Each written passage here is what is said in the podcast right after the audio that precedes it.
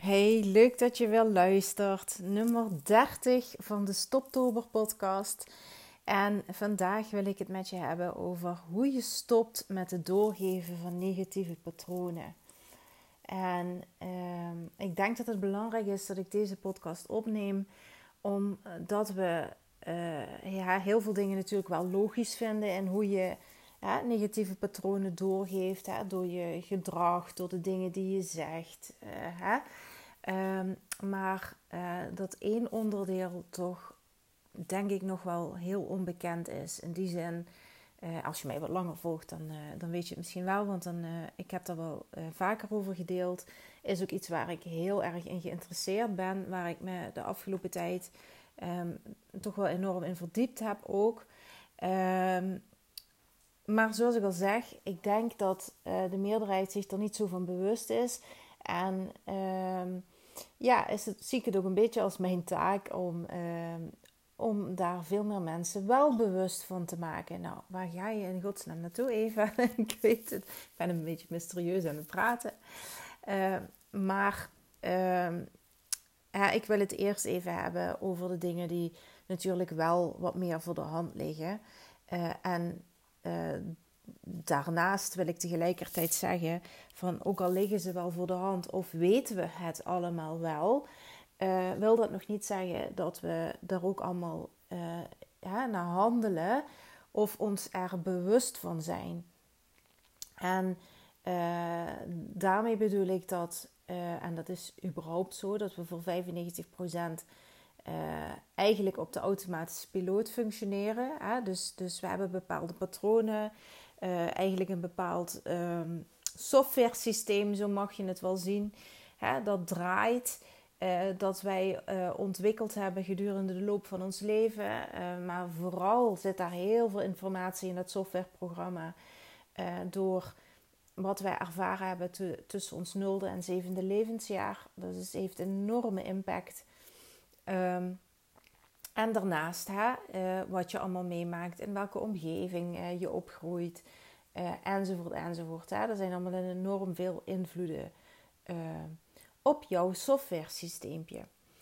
Um, en je weet natuurlijk wel, als ik dit nu zo zeg, dat je heel veel van jouw systeempje doorgeeft aan je omgeving. En dus met name aan je kinderen als je kinderen hebt. Maar hè, iedereen waar je natuurlijk nou mee omgaat. Maar misschien uh, dat ik het in deze podcast wel even vooral op kinderen wil uh, houden. Omdat uh, hetgeen waar ik het zo meteen over ga hebben, daar ook heel veel mee te maken heeft. En het natuurlijk een ontzettend verantwoordelijke rol is van ons om onze kinderen ehm, op te voeden. Mijn kat loopt hier weer door mijn toetsenbord. Gelukkig uh, gaat er niks mis. Um, en dat we ons wat bewuster mogen zijn. En nu wil ik niet dat je krampachtig uh, hè, in een soort van kramp gaat schieten van oh ik doe het niet goed. En uh, hè, kijk, ik ben ervan overtuigd dat iedereen zijn eigen pad heeft te bewandelen. Onze kinderen ook. En als wij, uh, zoals mijn moeder dat altijd vroeger zei, maar alle steentjes weg willen vegen, uh, dan ontneem je je kind natuurlijk ook de kans om zelf te leren en zelf te groeien. Dus dat is niet wat ik bedoel. Uh, maar ik denk wel dat het zo is dat we ons heel vaak niet bewust zijn van welke patronen er bij ons liggen, die zo normaal voor ons zijn geworden, maar die ons wel enorm belemmeren in, in ons leven. En dat we ons er niet van bewust zijn dat door ons uh, gedrag, door de, de, de woorden die we kiezen, uh, hè, door de energie die we uitstralen ook natuurlijk, dat wij die belemmerende patronen ook doorgeven aan onze kinderen. En dat het natuurlijk eeuwig zonde is. Want als we ons daar wat meer bewuster van zouden zijn. Hè, in de eerste plaats moet je natuurlijk die patronen voor jezelf willen veranderen. Omdat jij dingen in je leven makkelijker zou willen maken voor jezelf. Uh, maar natuurlijk ook voor onze kinderen. Dus hè, dat is het eerste stuk van alweer, ja, daar komt ze weer. Bewustwording van alles wat je doet eigenlijk. En waarom je dat doet vooral. want je kunt je wel bewust worden van... hé, hey, ik, ik zeg altijd dit of ik doe altijd dat. Uh, maar als jij niet weet waarom je dat doet... kun je het ook niet veranderen. Want wat er voor verandering nodig is, is begrip uh, van iets waarom je dat zo doet. En hoe dat is ontstaan. En alleen op die manier kun je dat gaan loslaten en kun je dat gaan ombuigen. En ja, dat vereist wat werk. Want het is niet zo van: hé, hey, ik ben er nu bewust van, ik weet het nu. En uh, oké, ik laat het los en het komt nooit meer terug. Nee, helaas werkt het maar zo, maar zo is het niet. Innerlijk werk is gewoon hard werk. Uh, daar ga ik echt geen doekjes omheen winden. Maar het levert je wel ontzettend veel op. En op de eerste plaats moet natuurlijk de wil er zijn om dingen te verbeteren, om het voor jezelf makkelijker te maken. En uh, hoeft het ook niet altijd zo zwaar te zijn. Ik zeg nu wel, dus hard werk. Ja, dat is het. Maar je kunt het ook op een. Uh, of je kunt het ook leuker voor jezelf maken. In die zin, en dat heb ik al vaker benoemd, dat je het meer gaat zien als een, als een, of als een spelletje, of als uh, gewoon een interessant onderzoek dat je over jezelf bent opgestart. Hè? Dus uh, ik denk dat dat niet zo uh, vreemd in de oren klinkt. Hè? Van dat je nou eenmaal bepaalde patronen hebt meegenomen uit, uit je eigen jeugd. En dat je je bewust dient te worden van wat die patronen zijn. En wat jij daarvan weer overdraagt aan je kinderen. En hoe je dat zou kunnen veranderen. Maar waar ik dus eigenlijk naartoe wil in deze podcast is het feit, ja, dat is het stukje epigenetica. Dat is iets wat ik ontzettend interessant vind. Uh, dat is een wetenschap die uh, onderzoek heeft gedaan naar uh, hoe trauma, en dat klinkt nu heel zwaar, maar ik ga het zo uitleggen, hoe trauma eigenlijk van generatie op generatie wordt doorgegeven via ons DNA. Dus het gaat hier eigenlijk over ons DNA. En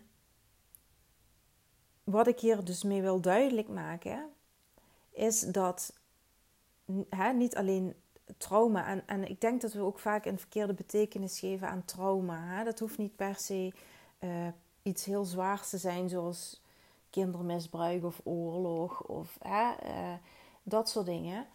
Uh, maar een trauma is gewoon eigenlijk niks anders dan een hele negatieve ervaring. Ehm, waardoor jij automatisch op een bepaalde manier reageert op een soortgelijke situatie. omdat, omdat het een negatieve ervaring was, wil je dat niet nog een keer ervaren. En uh, reageer jij dus op een bepaalde manier.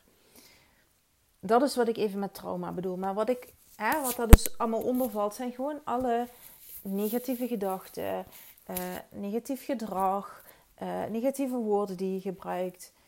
nou ja, dus in ieder geval alle dingen die jou uh, zijn overkomen en die dus letterlijk opgeslagen worden in ons DNA. En wat wil dat zeggen?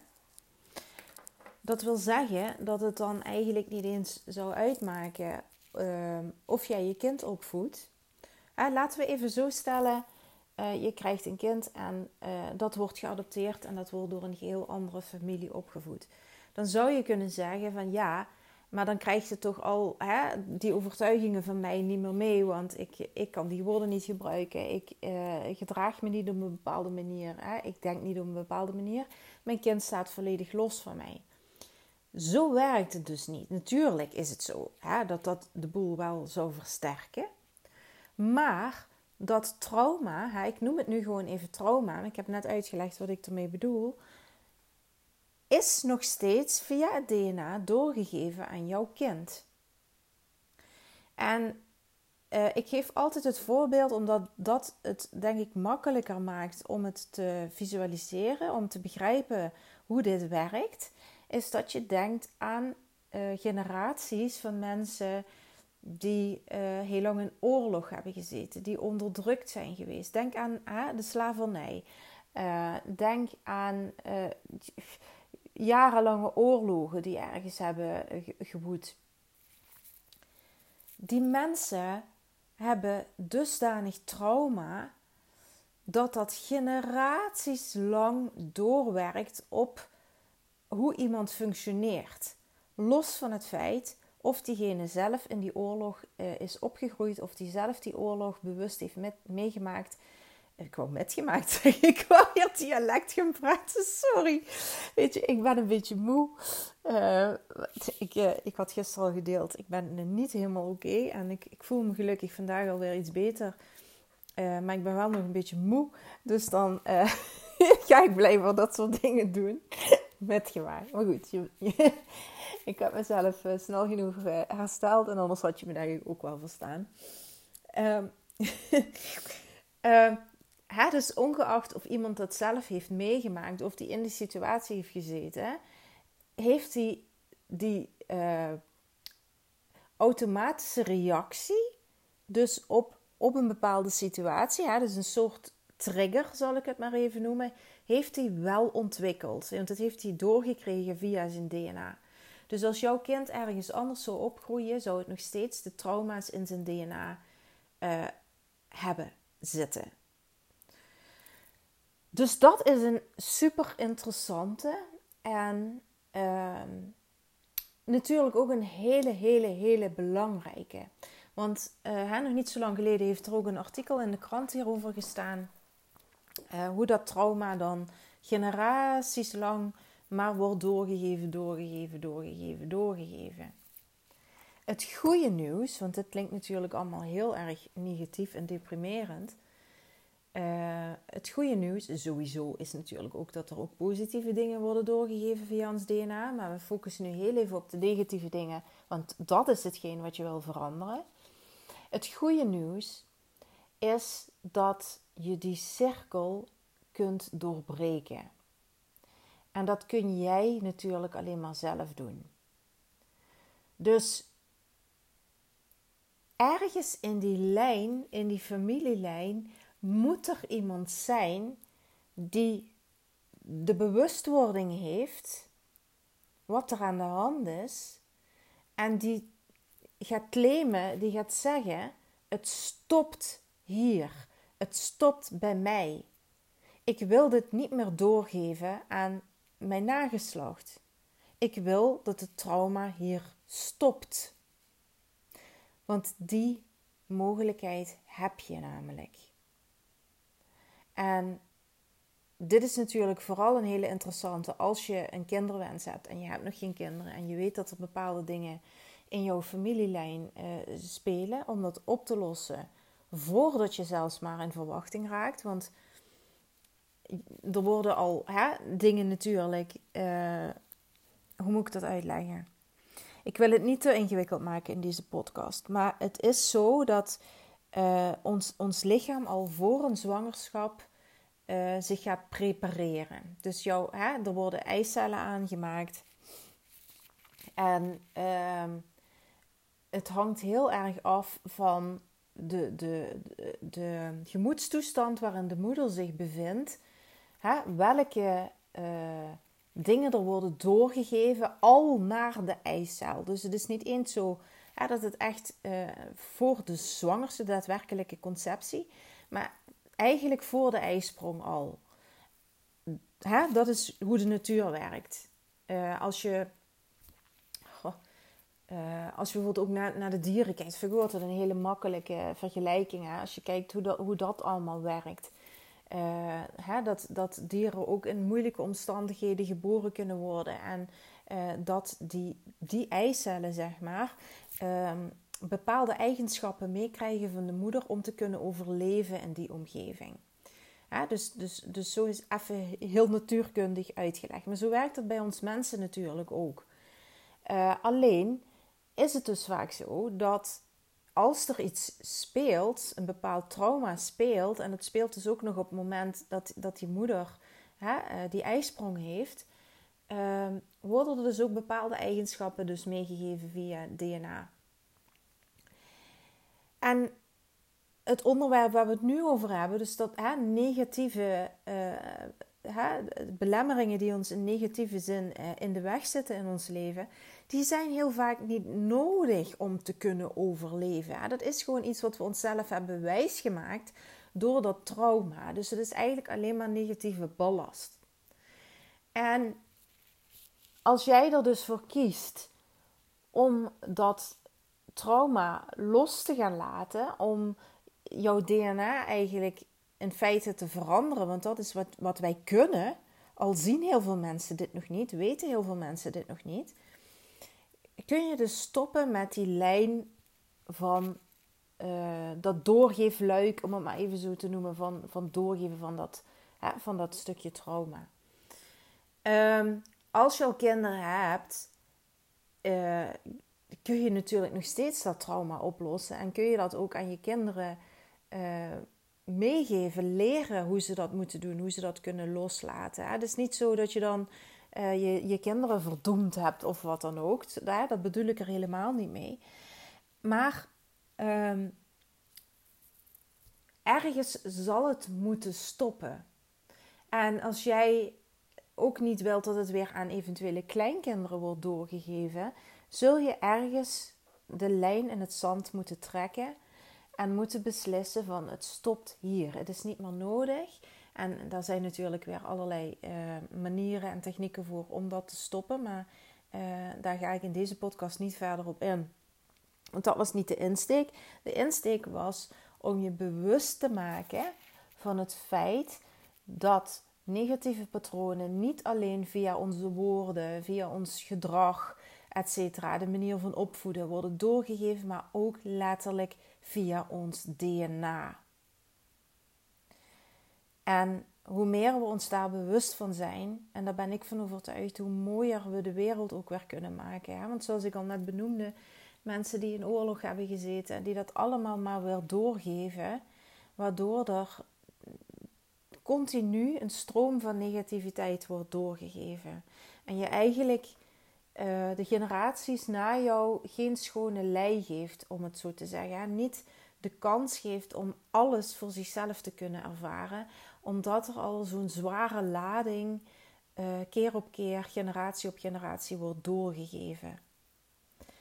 Dus als je dat herkent, hè, dat, er, dat er negatieve patronen aanwezig zijn, ga eens heel kritisch kijken naar je ouders.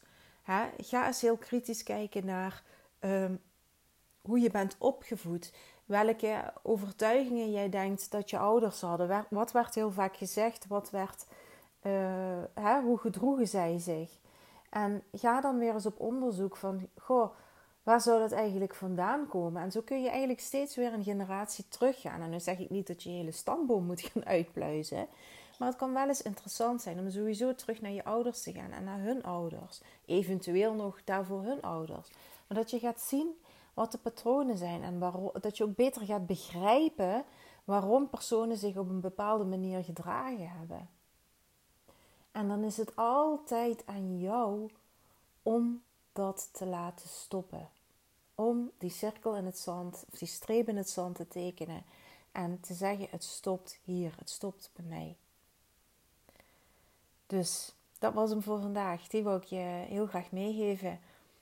Uh, morgen de allerlaatste. Uh, ja, ik ga hem eh, hierbij afronden en uh, bedankt voor het luisteren.